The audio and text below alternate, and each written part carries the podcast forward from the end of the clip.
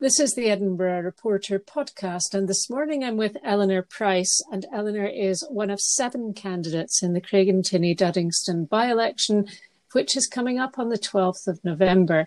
And Eleanor, you're a Scottish Conservative and Unionist candidate. That's correct, yes. And is this your first election? Uh, no, no, I actually, this is my fourth election. So um, I used to live in London and I stood for council in Hackney uh, in 2010 and then I stood twice in the general election for the Scottish Conservative Party when I moved up to Scotland. So I stood in Dundee East in 2017, and then I represented Edinburgh East in the general election December 2019. So um, enjoyed canvassing in the area and was quite keen to uh, participate in this by-election, um, which hopefully will still be running COVID second lockdown permitting. Yeah, it should be because uh, uh they've already cancelled it once in May. Of course, yeah. it was supposed to be held in May. I think Andrew Kerr, the returning officer, is fairly determined that it's going to go ahead this time. And yeah. you would then be the 63rd councillor at the City Chambers. Hmm. So tell us a little bit about Eleanor the person rather than the Conservative sure, candidate. Sure. Um, well, I grew up in uh, Edinburgh, went to school here. Um, and uh, after university moved to london. I worked in i work in financial services. So i was in london for sort of 20 years was quite active uh, politically down there uh, but decided uh, four years ago to come back to scotland. Um, i've got elderly parents wanted to have a bit of a quieter pace of life and a better quality of life. So um, haven't regretted that decision so moved back to edinburgh in 2016 and uh, took up the opportunity to remain involved in politics up here. Um, so, yes, I work in financial services uh, in asset management. Uh, so, my day job, I'm looking at um, helping people invest their pensions, um, to, you know, for the best return possible. And um, when I'm not doing sort of campaigning, um, I enjoy uh, hill walking, um, well used to like cinemas when films when when we could go to the cinema museums etc I have read somewhere, Eleanor, that you're also a tour guide and you've reviewed things for ah, our yes. friends at the Wee Review. Uh, yes, yes, I've got that. it's so long since I've done that. So yes, that was great fun. I got involved with that a couple of years ago and um, absolutely love doing it. I haven't written a few, haven't written a lot of reviews recently because obviously there's not that mm. much going on but um, it's a great way to sort of be involved in the sort of cultural side of um, Edinburgh. I um, I used to sing in a choir. Again, that's obviously not not happening at the moment. Uh, so yeah. yes, I very much enjoyed that. And if, if we're ever allowed back into theatres, that's something I would love to take up again. Enjoy writing. So yeah, it seems to be happening down south. They seem to have some movement towards uh, getting back into theatres down south for pantomimes. And also, they seem to be doing some stuff here at. Um, at the uh, Lyceum, oh, that's good. actually, there's going that. to be things on stage. So uh, maybe all is not yet lost, but yes, it's certainly a very different situation. And that, of course, means that campaigning is quite difficult too. So, very. how have you been coping with that?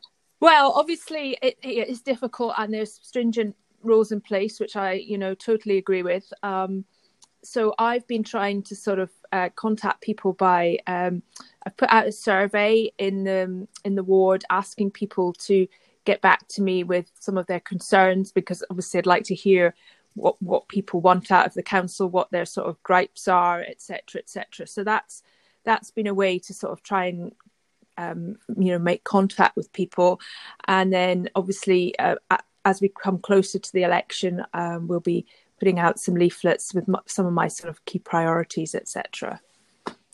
And what do you think people are uh, very concerned about, apart from the fairly obvious COVID nineteen and perhaps also Brexit? But what are, what are people worried about in Duddingston, in Craigentinny Duddingston? From the from the, sort of on the local side, sort of you know, uh, moving away from the kind of the national politics, I think a lot of people are pretty fed up with um, the traffic situation, the roadworks, the, um, the focus very much on the tram, which has taken a lot of uh, cash away from um, Lothian Region Transport. I know that there's been a lot of upset with the suspension of the, the bus route uh, 69.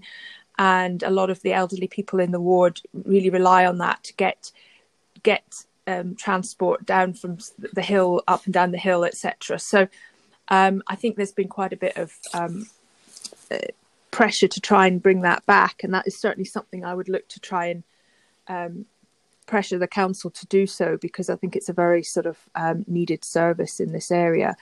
Um, so it's it's very much sort of local things, pave, states of pavements, states of states of roads. Um, a lot of people want to see the some of the libraries opening in the area. I don't think any of the libraries that the council are planning to open are in the um, are in the ward actually. So again, that would be hmm. an issue for some of the more elderly residents. And of course, um, Craigentinny Duddingston already has one Conservative councillor. Yes, John uh, John McLellan. John McLellan. Yes, um, and uh, so you know, why has he not done all this? That's my um, controversial question well, I think he has been trying, to be fair, and um, I think he's a very sort of hardworking and responsive counsellor. Certainly, that's the impression I got when I, I canvassed with him in December. A lot of people, he's well known in the area, and he is very much tried to.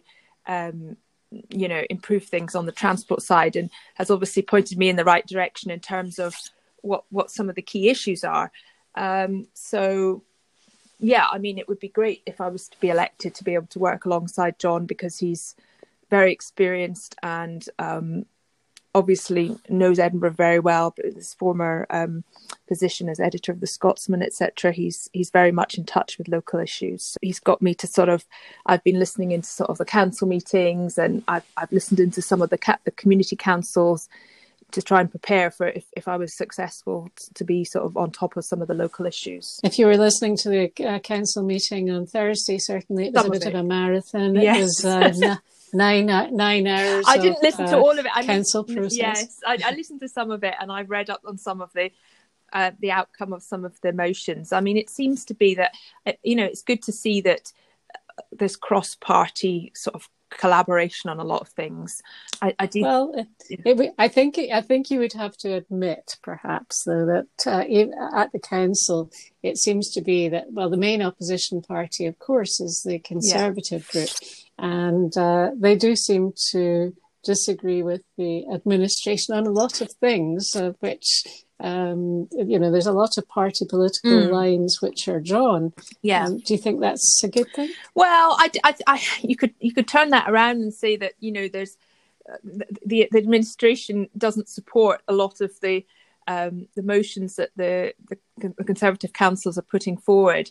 Um, I think there's a, a, quite a lot of um, dissatisfaction in um, Edinburgh with um, the council and the way it's run and, and the very sort of hard left um, stance it takes on certain things. And I think a lot of people feel that they're not being listened to on certain items. I know that there's been a lot of traffic um, changes over the summer, and our councillors have been absolutely inundated with complaints by people saying, "Well, we haven't been consulted," and you know, etc., etc. And I think um, even Helen Martin wrote um, earlier this year that you know she wouldn't she would be voting SNP in a national election, but she would be supporting the Conservatives in the local council because she felt that they were more measured and um, you know pushing forward on the right agenda for the city. And that's well, an SNP supporter. So absolutely, you know. but it has to be said that it's an SNP Labour coalition yes. who are running the council yes. and who have their um, I've forgotten how many pledges, fifty eight or something mm-hmm. pledges in their manifesto in uh, in in quotes. Um, so, so what do you think personally you can bring to the council? What is in your own background that you would bring?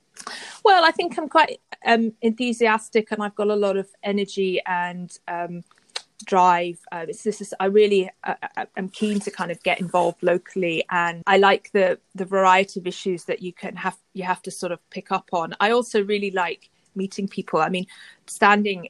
I mean standing for Parliament, I, I mean, I, I, hate the hustings. I'll, I'll, be honest with you, hate hustings, but I love kind of meeting people one to one and hearing about um, some of their local issues. So that's really, I think that would be a really interesting aspect of the job. I sort of admit I'd have a lot to learn as a new councillor, but I think it's important to get new blood into the council, and I think everybody can bring so, something unique to to the to the the situation. Um, so thank you very much indeed, Eleanor, for joining us on our podcast, and we wish you well in the upcoming by-election.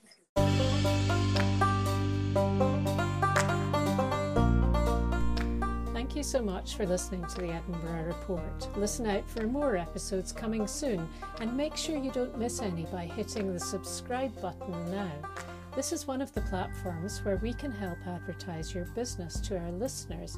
Would you like to know more about that? Then email editor at theedinburghreporter.co.uk. And remember, you can subscribe to have our monthly newspaper delivered to you direct. Sign up today on our website www.theedinburghreporter.co.uk.